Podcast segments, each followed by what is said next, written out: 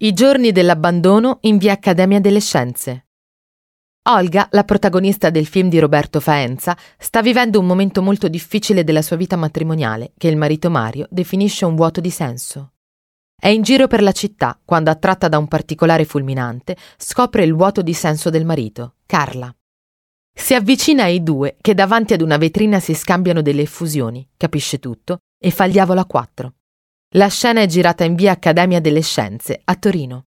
Olga è furibonda, si avvicina, sbatte violentemente la testa di Mario contro la vetrina, scuote furiosamente anche Carla, l'amante, le strappa gli orecchini, che in precedenza le erano stati sottratti dal marito, e nella foga del litigio si spinge con lei verso i binari del tram, che fortunatamente frena. Tutta la sequenza è stata girata in via Accademia delle Scienze, naturalmente. Poco distante c'è l'Accademia fondata nel 1783 insieme alla sua biblioteca. La casa editrice Olsky ha avviato nel 2005 la pubblicazione del patrimonio librario ed archivistico dell'Accademia nella collana I libri dell'Accademia.